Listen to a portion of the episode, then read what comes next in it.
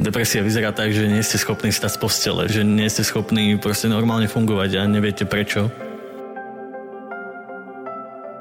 Tých prípadov duševných ťažkostí nových je ešte viac ako obetí vírusu, s ktorým tí ľudia zápasili.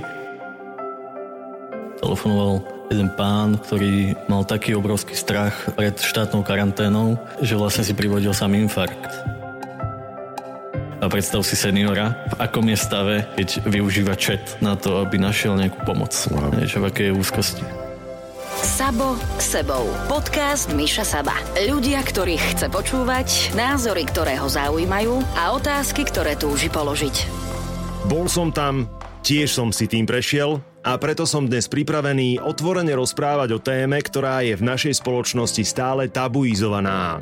A tak ako nám obdobie po koronakríze ponúka možnosť nového prístupu k iným témam, tak nám tieto dni prinášajú aj šancu začať úprimnú debatu o ľuďoch, ktorí sa kvôli depresiám, úzkostiam a podobným chorobám cítia vylúčení, nepochopení, ignorovaní a osamotení. Ja som Mišo Sabo a vy vítajte pri počúvaní opäť. V tejto epizóde budete počuť stav národného duševného zdravia po pandémii, do slovenského najvyužívanejšieho vyhľadávača internetového slovo samovražda návod zadáva 1500 Slovákov mesačne. S Marekom Madrom z internetovej poradne IPčko. Až 900 z nich bolo na pokraji života, stáli buď niekde na moste v okne, v totálnej úzkosti a v tých posledných chvíľach nechceli byť sami. Nie, že hľadali pomoc, oni proste nechceli byť sami. Sabo. Pre mňa je toto veľmi osobné a by som mohol povedať aj, že najnáročnejšie rozprávanie a najnáročnejšie nahrávanie, ktoré som doteraz v podcastoch zažil, lebo úprimne 4 dní mi počas pandemickej karantény vydržalo byť doma, zavretý medzi štyrmi stenami, spať, čítať knižky, pozerať Netflix, cvičiť jogu, meditovať o živote a na piatý deň sa ma reálne zmocnila úzkosť. Možno to bolo tým, že som bol sám, a možno to bolo tým, že bolo po voľbách, kedy som naozaj intenzívne produkoval tento podcast. Cítil som únavu materiálu. Bolo mi jasné, že na vysnenú dovolenku na Bali neodletím, aj keď som teda bojoval s tou myšlienkou.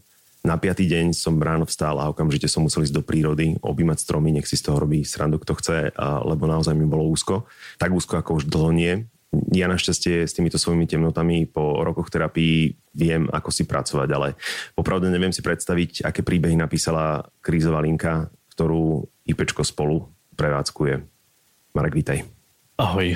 Čo spravil koronavírus s duševným zdravím Slovenska? Myslím si, že si ľudia tak začali uvedomovať, že popri tej fyzickej imunite tu existuje nejaká iná duševná imunita hmm. a že s ňou musia začať nejakým spôsobom narábať. Myslíš si, že sme otvorení momentálne tomu rozhovoru debatovať a viac sa pitvať eh, v týchto problémoch a sme viacej nastavení otvárať tieto témy? Ďaká tomu, že každý z nás sa nejak vysporiadoval aj s tým minulým obdobím, aj tak ako si to Michal ty spomínal teraz, je viac ľudí pripravených o týchto témach naozaj niečo počúvať alebo aj hovoriť. Hmm. A možno aj uvažovať nad tým, čo sa deje v ich živote a možno tými situáciami, tými bolestiami aj nejak pohnúť. Pre ľudí, ktorí IPčko nepoznajú a doteraz o ňom nepočuli, tak kde ste boli doteraz?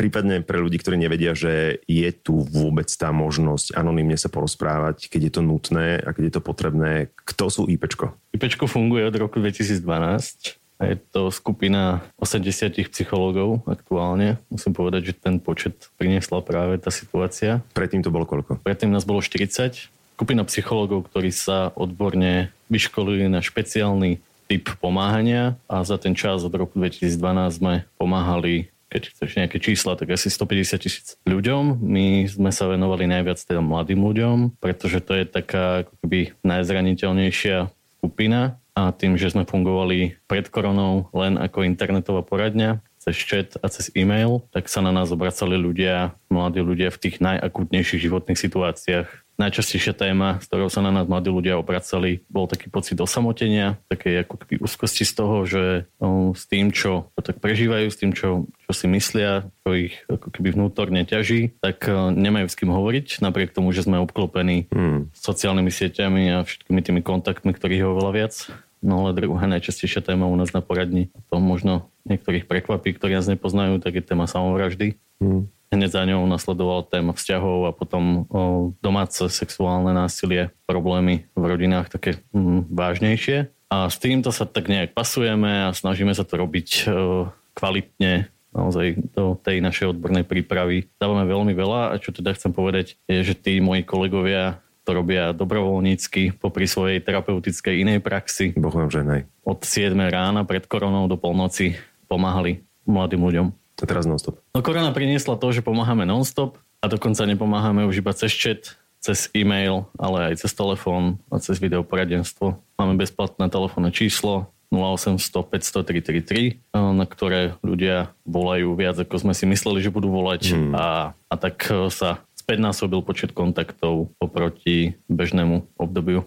Keď som si robil na sociálnych sieťach prieskum po voľbách, pretože tento podcast bol pred voľbami vyslovene orientovaný na mobilizáciu ľudí urnám, čo našťastie vyšlo, tak um, som sa ľudí pýtal, najmä cez Instagram, že o čom by sa chceli rozprávať. A to duševné zdravie tam bolo najčastejšou požiadavkou. Jednoducho tá téma tam trčala z toho celého a nebola to iba požiadavka mladých ľudí, bolo to multigeneračné a mne z toho nejak vyšlo to moje obávanie sa, že naozaj táto téma, tak ako ja som napríklad pripravený o tom otvorene rozprávať, že veľa ľudí to nemá automatizované a ďalšia vec, ktorá mi z toho vyšla je, že ľudia nevedia, že sa môžu s niekým anonymne porozprávať a celkovo myslím, že ľudia ako keby sa nemali s kým rozprávať, čo je strašne smutné. To, čo je taký fenomén tej doby, tak eh, keď eh, nás teraz niečo bolí, koleno alebo, alebo čokoľvek, tak eh, siahame najprv po internetových vyhľadávačoch a informáciách na internete a potom sa rozhodujeme, že čo s tým urobíme. V tých témach o, eh, duševných ťažkostí je práve internet ako keby taký naj, najzradnejší. A musím povedať, že my máme ešte takú skupinku 8 psychológov, ktorí deň nemapujú, čo sa na sociálnych sieťach a, a rôznych portáloch deje v tých témach duševného zdravia a mám pocit, že ľudia aj hľadajú niekoho, s kým by mohli hovoriť a majú pocit, že keď nájdu niekoho, kto prežíva niečo podobné, tak sa cítia lepšie a tak vznikajú rôzne také o, aj uzavreté komunity. Pri niektorých témach duševného zdravia je to naozaj, že, že až že nebezpečné. Mm. O, my takýchto ľudí ktorí prirodzene o takýchto veciach rozprávajú tam, kde by ste to možno ani nečakali, alebo kde keby niekto vedel, že oni tam o tom rozprávajú, tak by sa možno za to aj hambili. Mm. Ale my naozaj sme tak nastavení v spoločnosti, že, že sa o témach duševného zdravia naozaj nerozpráva, najmä kvôli tomu, že to nevieme uchopiť, že tu je obrovská stigma, ale tí ľudia naozaj s tými vnútornými bojmi potrebujú niečo urobiť a snažia sa to riešiť tak, ako, ako vedia, ako, mm. ako najlepšie ale mnohí v tom zostávajú naozaj ešte stále sami. Mm, smutné na tom je, že ľudia sa uzatvárajú do týchto internetových komunít a kvázi ako keby si fúfňali v tom svojom temne.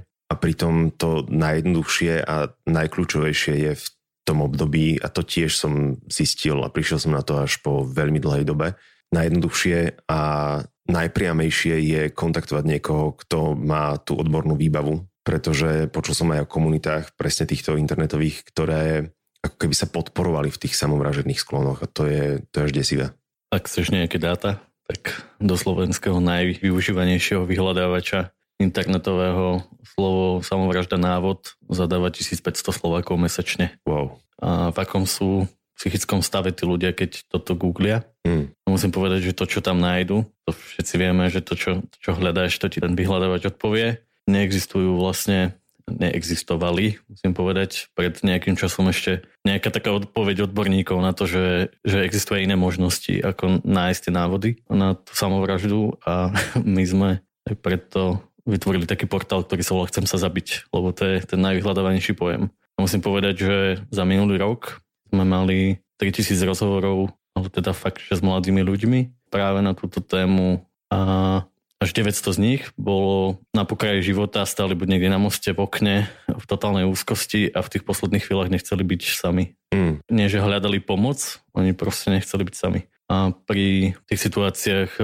naozaj len hľadali niekoho, kto to proste s nimi ustojí. A musím povedať, že sme to ustáli. Že som vďačný za tom mojim kolegom a, a celému tomu nášmu týmu, že pri tých ľuďoch v takýchto hraničných situáciách môžeme stať a si predstavíš len to číslo, tak je to, že, že zhruba traja ľudia denne sú na Slovensku v takéto situácii a ľudia všelijako o tom premyšľajú. Keď sa náhodou stane tá tragédia, tak je to také prirodzené, že hľadáme tie dôvody, prečo sa to stalo a hľadáme nejaké jednoduché odpovede a z tej mojej skúsenosti vychádza, že, že za tým nie je nejaký jeden dôvod alebo nejaká ješitnosť alebo nejaké sklamanie alebo jedna vec, ale aj pri tých mladých ľuďoch, mimochodom samovražda je pri nich druhá najčastejšia príčina smrti podľa VHO a je to súbor všelijakých zlyhaní životných a a životných sklamaní a nikdy za tým nie je len jedna vec. A preto aj to riešenie sa im zdá veľmi také zložité a všetko my tak potrebujeme zjednodušovať, ale našťastie teda naozaj tu máme aj na Slovensku veľmi kvalitných odborníkov, aj teda mimo IPčka, mimo teda toho nášho týmu,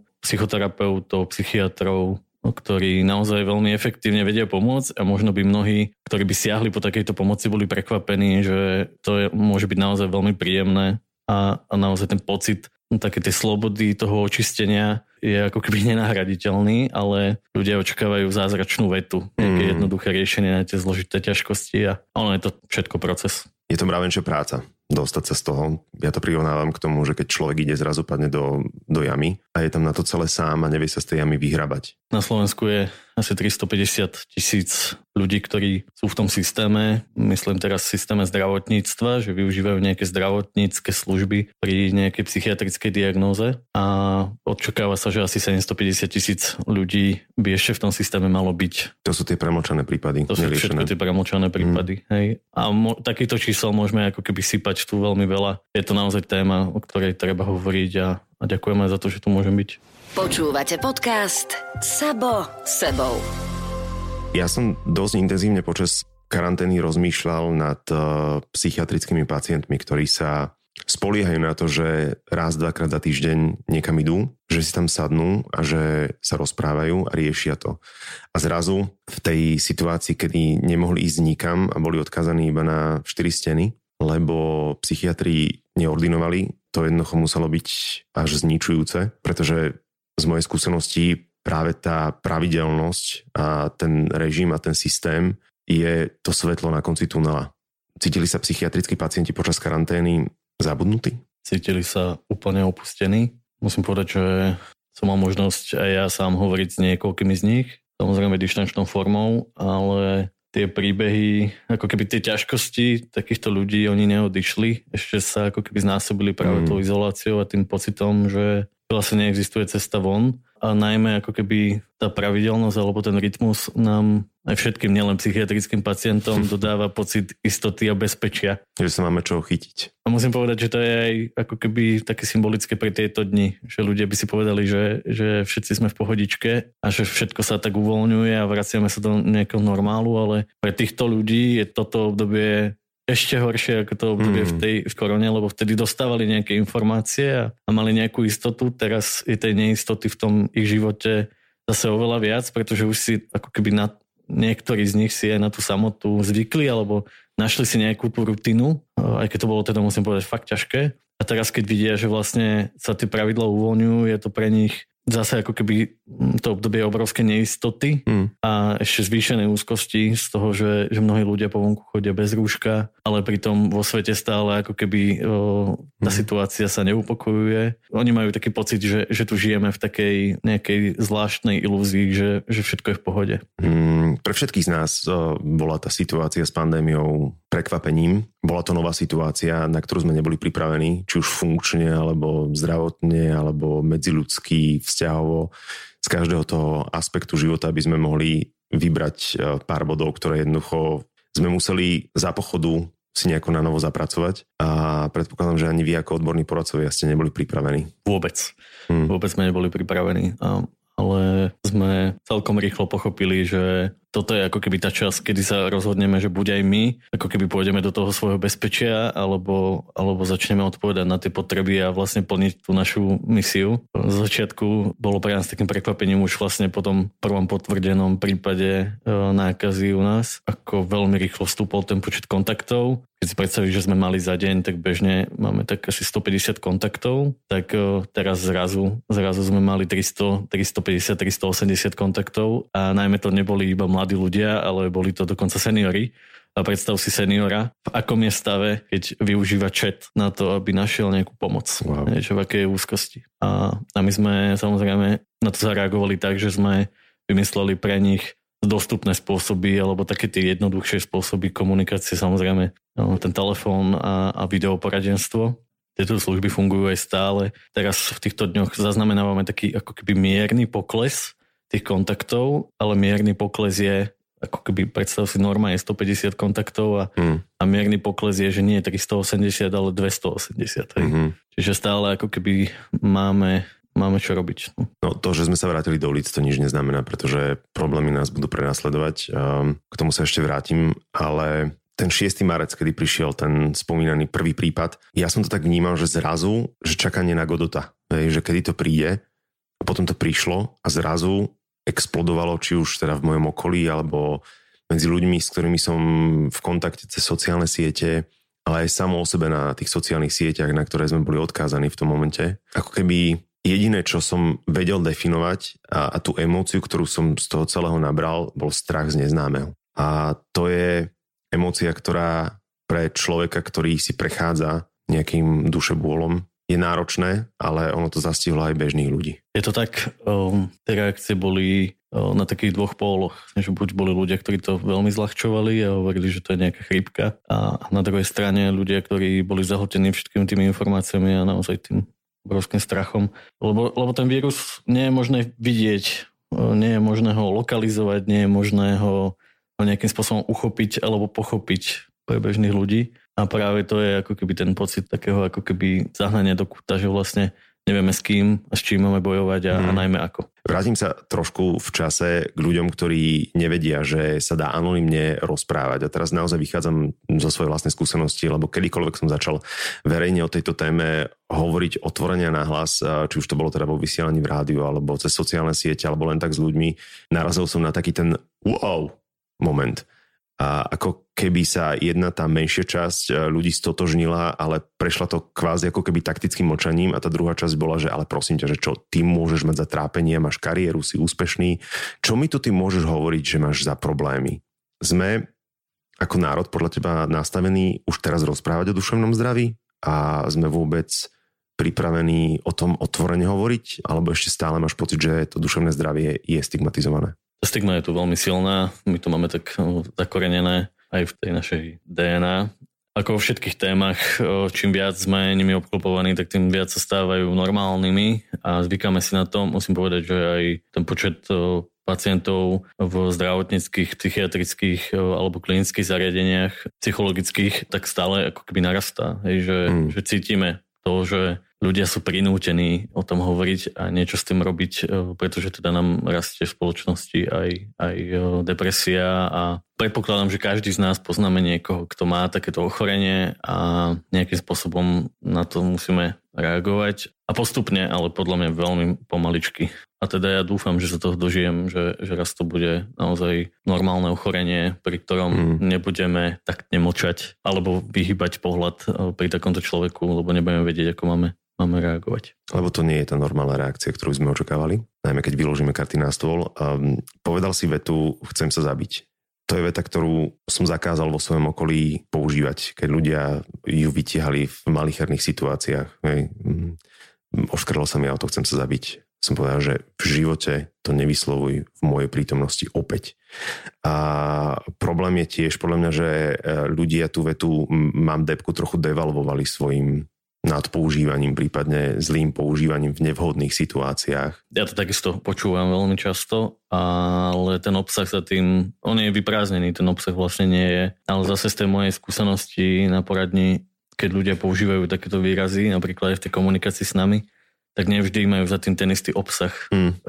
ktorý teda za tým mám ja majú pocit, že, že je pred nimi niečo, čo, čo nedokážu riešiť, niečo, čo je väčšie ako oni sami. Že tá situácia je pre nich tak ťažko zvládnutelná, že potom používajú takéto hraničné výrazy a mať nejakú myšlienku na samovraždu je úplne normálna vec. Dokonca ako keby každý aj zdravý človek niekedy v živote, tak takáto myšlienka mu napadne. Hmm. Ale rozdiel medzi, medzi takýmto nápadom a, a tým ochorením je to, že tá myšlienka sa vlastne stane ústrednou myšlienkou. My sme veľmi často teraz o, našim o, pacientom, alebo teda našim klientom, alebo tým ľuďom v strachu a úzkosti hovorili, že, že tá korona si nezaslúži, aby mala tak veľký priestor vo vašom živote. A že, že ona fakt si to nezaslúži a že skúsme ju nejak ako keby eliminovať. eliminovať alebo dať jej nejaké hranice, ako keby niekde ju dať do nejakej miestnosti a musíme sa ňou chvíľu zaoberať, mm. ale, ale nedovolme jej, aby, aby to bolo stále. A tak toto funguje aj pri tých iných myšlienkach, ktoré ovládajú náš život. Principiálne z mojej skúsenosti viem povedať, že človek, ktorý povie mám depku, to nemyslí vážne, to je samozrejme, lebo človek, ktorý má depresiu, to nevie vysloviť. Úplne súhlasíme to tak, ako hovoríš. Sabo sebou. Veľa som sa o tejto téme v posledných týždňoch rozprával so svojimi najbližšími a veľa z nich mi priznal, že počase v tom novom nastavení začali pociťovať veci a prichádzali im myšlienky, ktoré predtým nepoznali ako keby zrazu, keď nemali kam pre to svoju vlastnú hlavu utiecť, jednoducho museli v tom momente, v tom danom priestore, zúženom, čeliť svojim démonom a pritom nevedeli definovať, že čo sa s nimi deje. Či už to teda bola úzkosť, alebo to bola nastupujúca depresia, sociálna izolácia tiež priniesla svoje v úvodzovkách benefity. Čo sú to za pocity, ako ich môžeme opísať, ako zistíme, že to nie je iba zlá nálada, že to nie je iba únava, že to nie je iba zlý deň, prípadne, že to nie je niekoľko zlých dní po sebe, že to nie je iba zlé obdobie, kedy reálne hovoríme o reálnom probléme. Vtedy, keď ten problém alebo tie myšlienky alebo tie pocity ovládajú na život, s tým ako keby spojíme všetko, čo žijeme, všetky naše vzťahy, všetky naše aktivity, všetko, čím sa počas dňa zaoberáme, tak stále je to tam niekde a stále to nejakým spôsobom vplýva na, na tú situáciu a keď tento stav je prítomný viac ako pár dní a nemení sa a, a naopak naberá na sile, tak vtedy je, je veľmi, veľmi dôležité nezostávať v tom sám a hľadať pomoc. Môj uh, veľmi dobrý známy mal v polovici apríla epizódu v nedelu večer, kedy len tak ležal doma po tom, čo si spravil všetky veci na ďalší týždeň home office sa pripravil, navarili si s priateľkou večeru, ľahli si pred telku a jeho zrazu začalo píchať pri srdci. Pochopiteľne sa prelakli a keď sa to začalo stupňovať, tak eh, volali záchranku, ktorá prišla, porobila všetky možné testy meranie, ktoré sa teda dali v tom momente. Záchranári nezistili fyziologicky nič. Tak na ďalší ráno išiel k praktickej lekárke, tam mu zobrala krv, tiež ho vyšetrila a na nič neprišla. Um, išla s ním potom ku kolegovi špecialistovi, ani ten na nič neprišiel a napokon po niekoľkých dňoch, keď e, nepracoval a mal pokojový režim, zistili, že to bol záchvat úzkosti. Aké hoci aké prejavy môžu naznačovať, že problémom nie je telo, ale že problémom je hlava? Ťažká otázka. Takže to je to ako keby sumár e, všetkých možných e, prejavov. Ja nie som klinický psychológ. Tam by ti to vysypal z rukáva ako 1, 2, 3, 4, 5, 6, 7, 8 veci, ktoré máš pozorovať. Ja je teda ich poznám, Aha. ale to, čo ja sa bojím, že, že tiež je to také ako keby veľmi zjednodušujúce, keď e, takýmto spôsobom je to podobné ako ten internetový vyhľadávač, mm. nejaké popisy niečoho, čo ti ako keby mm, dajú nejakú jednoduchú odpoveď, nejaký názov, nejakú nálepku, nie, niečo, čo potom ty identitu toho, čo si sa práve teraz dočítal alebo dozvedel alebo dopočul, tak si vezmeš. Ja predtým sa naozaj, najmä v takých tých úzkostných stavoch alebo v tých eh, depresívnych stavoch, ja sa bojím to takýmto spôsobom pomenovať pre tých ľudí a radšej vždy odporúčam nechať to na posúdenie toho odborníka a radšej preventívne ho vyhľadať. Mm-hmm. Ale, ale tá základná ako keby informácia je, že, že ako náhle máš pocit, že to nemáš vo svojich rukách, nemáš pod kontrolou, tak eh, prosím, hľadaj pomoc. K tomu som aj smeroval, lebo každý sme iný každý sme jedinečný a nedá sa to definovať. Nie sme všetci zaškatulkovaní, nie sme kategorické prípady a naozaj u každého jedného sa to môže objaviť úplne iným príznakom a základ je podľa mňa na začiatku to pozorovať a potom samozrejme kontaktovať. My ako psychológovia alebo aj psychiatri máme o, také ako keby jasné diagnostické kritéria, kedy vieme o, nazvať nejakú diagnózu nejakými slovami. Mm a na základe toho vieme ponúknuť nejaké možnosti riešenia alebo pomoci. Ale musím povedať, že, že tie duševné ťažkosti uh, sú, a chcem ako keby len, len podpísať to, čo si ty povedal ako ten výrok, že tým, že, že my tie naše pocity pomenovávame, verbalizujeme, nejakým spôsobom ich nazývame, tak za tými slovami majú rôzni ľudia rôzny obsah a všetky slova prinášajú ešte nejaké pocity. Čiže za tým obsahom je automaticky nejaký pocit. A ako náhle nestretnete niekoho, kto vie na tie slova správne reagovať alebo správne ich uchopovať a uvažovať v celej tej šírke aj práce s tými emóciami, tak to môže byť veľmi ťažké byť schopný na to reagovať aj byť schopný diagnostikovať, že čo to vlastne znamená, čo sa deje. Zaujímavé na tom mojom známom, ktorého som spomínal, je, že po pár dňoch sa mi priznal s tým, že on s tým nepočítal. Že si ani len ako chlap, naozaj on je chlap ako hora, 38 rokov, športovec, vyholená hlava, jeho žena o ňom hovorí, že je najsexy chlap na svete, že on si ani len nepripúšťal tú možnosť, že by sa mu niečo také ako záchvat paniky mohlo stať. Takéto záchvaty oni prichádzajú vždy nečakane, je to veľmi podobné ako s infarktom. My máme rôzne také signály, ktoré nám to telo ako keby hovorí, že, že stačí, že pokoj. Spomal. Ale my ich teda práve kvôli tomu, že, že jednak nie sme úplne v kontakte s našim vlastným telom a nemáme čas alebo chuť, alebo sa možno aj bojíme, analyzovať tieto mm-hmm. signály alebo dotknúť sa ich a pomenovať ich, tak potom sa nám, nás to môže prekvapiť. Áno. Ďalšia moja kamarátka pre zmenu nespala niekoľko nocí, lebo mala spálňu spojenú s pracovňou a technicky bola celý deň v jednej miestnosti, lebo cez deň tam pracovala, v noci tam nespala, lebo nevedela zaspať. A ona si pomohla tým, že pracovný stôl presťahovala do obývačky a zo spálne si spravila oázu pokoja, do ktorej nevstupovala ani s telefónom. Ale tiež je to chvíľu trvalo, kým to odčítala, že tam je nejaký problém. A našťastie v tomto prípade ona sa zachránila kvázi sama a stopla to v zárodku. Ono, jedným z tých najväčších mýtov, s ktorými sa pri rozhovoroch e, s ľuďmi o tejto téme, o depresii, stretávam je, že depresia prejde sama. Spoiler alert, neprejde. Nemám čo k tomu dodať. Je to tak, ako to hovoríš. A ja sa vo svojej praxi venujem ako keby tým situáciám, kedy to fakt neprejde a eskaluje to a, a dostane sa to ako keby na tú hranu.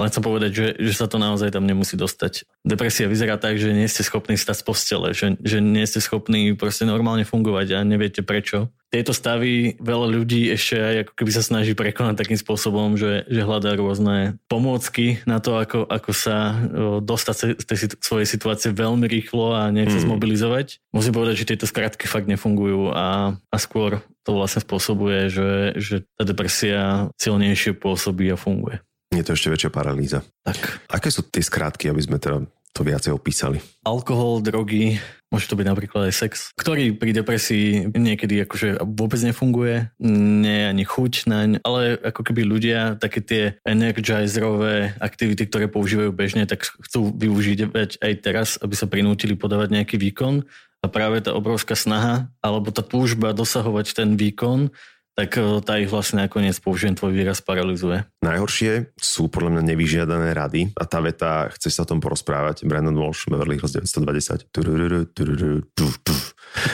A mne toto urobilo trošku peklo zo života, poviem úprimne, že som sa rozprával o tých svojich temnotách e, so svojimi kamarátmi, lebo mi to prišlo v tom momente super nápad. Ale ešte viac ma to domotalo a tak viac ma to nasmerovalo úplne inám, že v podstate to predlžilo možno aj o pol roka, o rok, ten reálny problém. Riešenie toho problému. Mm. A tam smeruje moja otázka, že je dobre sa rozprávať o duševnom zdraví so svojimi kamarátmi, so svojou rodinou?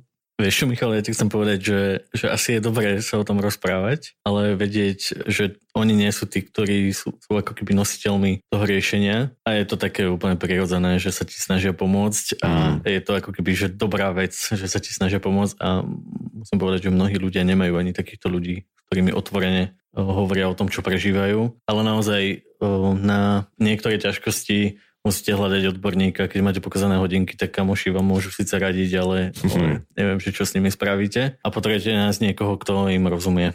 A, a takto je to o to viac, keď sa týka nášho mozgu, našich bolestí, ktoré ani my sami nedokážeme uchopiť. Počúvate podcast Sabo sebou.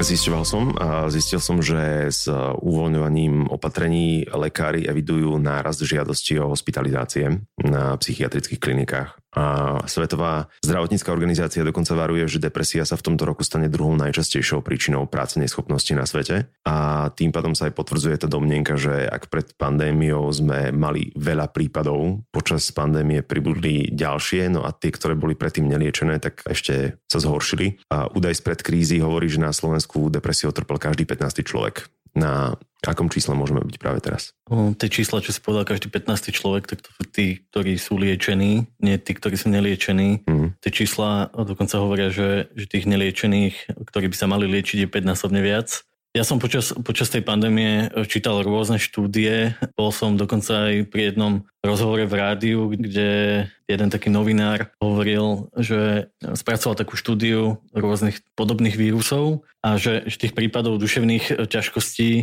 nových je vlastne ešte viac ako obetí toho vírusu, s ktorým tí ľudia v tých krajinách zápasili. Ja očakávam, že to bude veľmi podobné. Musím povedať, a zase ako keby použijem len tie smutné čísla, tak my máme naozaj obrovský nárast ľudí, ktorí teraz aj kvôli tomu všetkému, čo sa deje, aj kvôli tej ekonomickej situácii, ktorá tu je nečitateľná, tak máme výrazný nárast ľudí, ktorí uvažujú o samovražde, ľudí, ktorí majú depresívne symptómy, ale samozrejme, že my ich nediagnostikujeme dištančnou formou, ale, mm. ale nasmerovávame ich na tých odborníkov a snažíme sa byť blízko, snažíme sa im naozaj pomôcť. Hovoríš teraz o sekundárnych obetiach pandémie, predpokladám. Mm-hmm je ich minimálne toľko ako tých reálnych obetí. Okrem toho, že ako spoločnosť príznaky duševných chorôb prehliadame, prípadne si myslíme, že človek s depresiou musí byť zaručne smutný alebo prípadne oblečený napríklad v čiernej farbe, alebo razíme teóriu, že duševné choroby sú iba dedičné. Čo ešte robíme zle ako spoločnosť?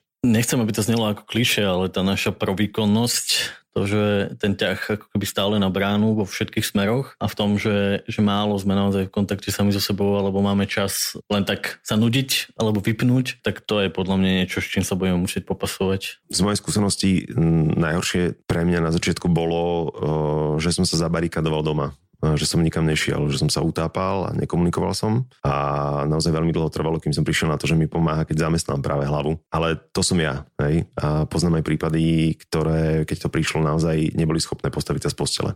Aj o tom sme už hovorili a vždy bolo nutné, aby až intervenovali najbližší, rodina a niekedy to bolo aj na silu. Kedy je ešte OK nechať človeku priestor a kedy to už nie je OK?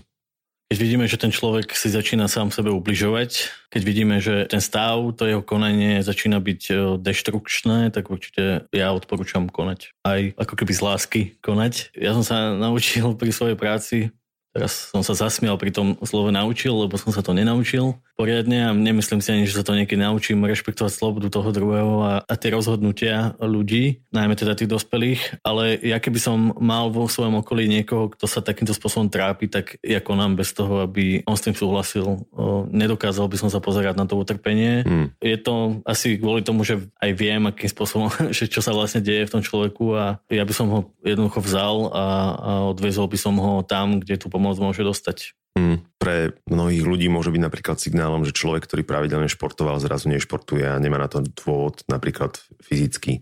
Môže to znieť smiešne, ale človek, ktorý je týždeň alebo dva týždne v tom istom pížame, to tiež nie je v poriadku. Hovoríš veľmi múdre veci. Uh, akákoľvek zmena v správaní toho človeka vlastne indikuje alebo teda môže znamenať to, že sa niečo vážne deje, ale ja musím povedať, že, že veľmi často sa to deje najmä pri traumatických skúsenostiach. Hmm. Napríklad takáto prudká zmena správania nastane vtedy, keď napríklad ju môžeme pozorovať pri obetiach sexuálneho násilia alebo pri nejakej traume, nejakom veľmi silnom emotívnom zážitku, s ktorým sa nedokážeme vysporiadať. Vtedy je tá zmena ako keby pozorovateľná. Hmm. Ale musím povedať, že, že málo kedy si ju nejak akože pripustíme a, a to okolie na ňu dokáže reagovať. Môže to byť dokonca aj že pozitívna zmena. Mnohí ľudia, ktorí predtým boli ako keby pohodlní, tak sa až tak ako keby namotivujú alebo vyhajpujú, že, mm. že začnú byť až veľmi aktívni, začnú robiť veci, ktoré by sme od nich nečakali. Ale je to ako keby ich spôsob, ako sa vysporiadovať so svojou vlastnou situáciou, s tou vlastnou bolesťou. Musím povedať, že takýto až excentrický prejav býva krátkodobý a, a o to bolestnejší je potom ten pád pre toho človeka, pretože znova mm. upadne do tej úzkosti. Je to ten štatút volania o pomoc? Všetko toto je volanie o pomoc, ale je to volanie o pomoc, ktoré vlastne uh, je až tak silné, že ho nedokážeme pomenovať. Hmm. Prostredie naozaj uh, zohráva veľkú úlohu, prípadne to, v čom um, a čím žijeme v danom momente. Dnes, uh, keď kvôli pandémii veľa a naozaj veľa ľudí čeli tej existenčnej neistote, kríze, vyostrili sa vzťahy v rodinách, v partnerskom spolužití, rodiny sú v neistote, domáce násilie v karanténe nabralo naozaj brutálny rozmer podľa čerstvých uh, informácií. S ktorým problémom uh, ste sa v posledných týždňoch stretávali najčastejšie? Asi najčastejšie to bola úzkosť, strach, obavy z toho, čo sa bude diať. Môžem povedať len taký jeden, jeden príklad. telefonoval jeden pán, ktorý mal taký obrovský strach pred štátnou karanténou, že vlastne si privodil sám infarkt. Mm. Že, že bol v takej obrovskej panike, že, že sa mu toto udialo a, a my sme teda boli pri tom. Druhá najčastejšia téma teda musím povedať, že samovraždy, myšlienky na samovraždu. Trojka bolo domáce násilie, je to najmä teda dané tým, že my sme naozaj krízová linka, že, že ľudia pri tej snahe riešiť tie svoje ťažkosti sa ako keby dozvedia až o nás, alebo že až im ako keby niekto povie, že existujeme, alebo nás pri tom jednoduchom hľadaní na internete nájdu, narazia na nás. A ešte také možno veci, ktoré ľudia alebo tá spoločnosť nejak nevnímala, tak to boli tie problémy repatriantov, to by som dal ako štvorku. Mm. Tá ako keby nútená izolácia, to väzenie, ktoré tí ľudia museli absolvovať fungovať. To za sebou prinášalo obrovské množstvo ťažkostí. To je podľa mňa ako keby pre tú našu spoločnosť niečo, taká trauma, s ktorou sa budeme vysporiadavať dlho a ja dúfam, že sa nepremočí a že sa o nej otvorene začne mm. hovoriť, že aké chyby sme urobili aj ako odborníci, aj ako krajina. A ešte chcem povedať e, jednu, jednu oblasť, o ktorej sa nehovorí a to sú pacienti pozitívni na COVID a ich prežívanie. Najmä to, akým spôsobom sme pristupovali tomu pojmu pozitívny. Každý mm. deň sme sledovali, že mm. dokonca existujú mapy, kde si podľa ulice, podľa domu viete nájsť, že v tom dome je pozitívny človek na COVID. A aké pocity a emócie, akú obrovskú izoláciu zažívali tí ľudia, ktorí boli pozitívni, tak to sú príbehy, ktoré si asi budem e, pamätať na celý život. Mm, musí to byť otrasné zrazu zo dňa na deň, keď si len v úvodzokách bežný človek a zrazu sa z teba stane nechcený člen spoločnosti, vyslovne až so šarlátovým písmenom. Mm, ja si neviem ani predstaviť, čo to so psychikou človeka môže spraviť. Ja som to prirovnával k obdobiu holokaustu, k takému tomu označeniu židovskej hviezdy, pretože tí ľudia, ktorí často ani nevedeli, že sú pozitívni, často ani, ani nevedeli, že s kým boli v kontakte, tak do tej situácie naozaj prišli vlastne tak, že absolútne si to neželali, neprijali a oni sami samozrejme boli chorí, čiže mali tie príznaky toho ochorenia, prechádzali si celým tým, všetkými tými fázami covidu a ešte teda do toho boli naozaj označení takýmito aj titulkami v médiách, ale, ale aj v tej našej spoločnosti tá nálada bola voči ním veľmi, veľmi nepriateľská, negatívna. O, mnohé rodiny prestali komunikovať, mm. prestali telefonovať tým ľuďom, prestali sa o nich zaujímať, jednoducho ich nechali samých tak, ako boli odhodení v tom byte a musím povedať, že ešte tí, ktorí boli v tej štátnej karanténe, tak tí to mali ešte o to náročnejšie, mm. lebo tí boli naozaj zavretí medzi štyrmi stenami a na tých dverách mali ten nápis nestretli za celé tie dni, za celé tie týždne ani jedného živého človeka a aj stravu, ktorú dostávali, tak dostávali spôsobom, ktorý pre mňa je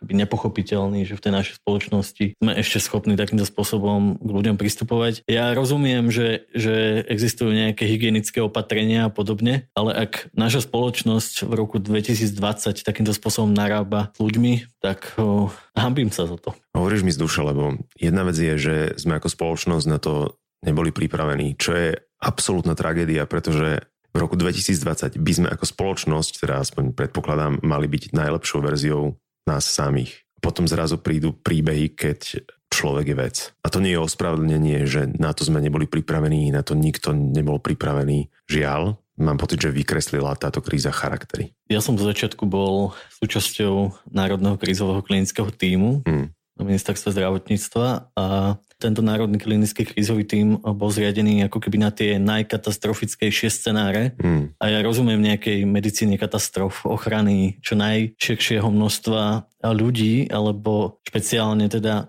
tento tým bol vytvorený pre zdravotníckých pracovníkov, aby oni boli dlho akcieschopní. Ale už tam som ako keby zažíval to, že, že sa pripravujeme na nejaké scenáre, kedy na tých civilistoch nebude záležať a úlohou nejakých zložiek je samozrejme udržať ten systém. Hmm. Ja ako veriaci človek musím povedať, že, že si myslím, že, a poviem to iným jazykom, že sme mali viacej šťastia ako rozumu a viacej šťastia, ako sme si zaslúžili. A takto tvrdo to chcem povedať najmä kvôli tomu, že tie katastrofické scenáre e, sa komunikovali takisto veľmi necitlivo. Nemalo to tu jedného pána. Áno, spôsobilo to aj to, že počas nástupu pandémie tak sa nám tu menila vláda ale všetko to ego, ktoré z tých médií jednoducho sršalo a, a tie nejasné informácie, nedostatok informácií spôsobovalo obrovskú neistotu a celú tú situáciu ešte zhoršovalo a dalo sa to urobiť aj úplne inak. Ale teraz sa mi to dobre hovorí. Mm. Bol to jeden z tých dôvodov, prečo som ja z toho krizového týmu odišiel a, vznikla krizová linka pomoci, lebo som uh,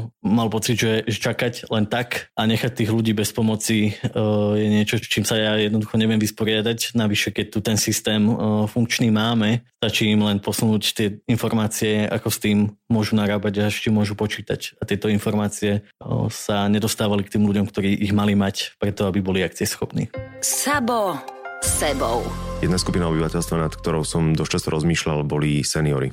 Ale najviac som sa zamýšľal nad deťmi. Ono existuje taký predsudok, že deti nemajú depresiu, lebo nemajú mať prečo depresiu. Ako to zvládli deti? Jedna slovenská linka dôvery, linka detskej istoty, zaznamenala takisto obrovský nárast volaní detí, ktoré v tej situácii, v tom svete, ako to mali uchopené, takisto vnímali tú nervozitu rodičov, takisto sa ako keby tá izolácia podpisovala na nich, na tom ich prežívaní. Musím ale povedať, že, že tie deti ten svoj svet vnímajú podľa toho, ako ho my dospelí pre nich nastavíme. Mm.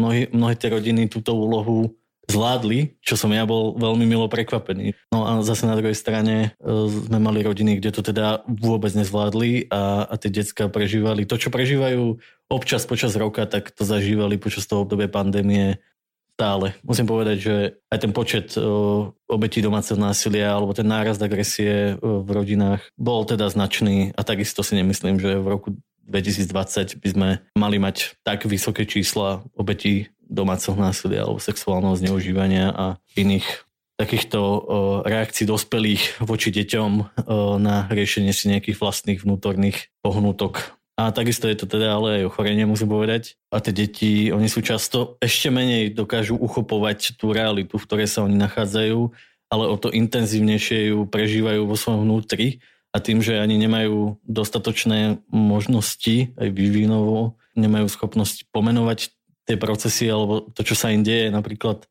aby som bol konkrétnejší, tak obed domáceho násilia, ono vám nevie povedať, hmm. že je obed domáceho násilia. Hej, že ja mám skúsenosti s tým, že deti sexuálne násilie napríklad popisujú ako pálenie, ako nejaký tlak a tie staršie povedia o nejakých dotykoch alebo povedia o tom, že niečo im niekde niekto dal. Tie deti proste uchopujú to svoje prežívanie v tom, čo oni poznajú. Napríklad mnohí, mnohé tie deti popisujú takéto skúsenosti cez hry, ktoré hrávajú, cez, mm-hmm. cez filmy, cez rozprávky, ktoré poznajú.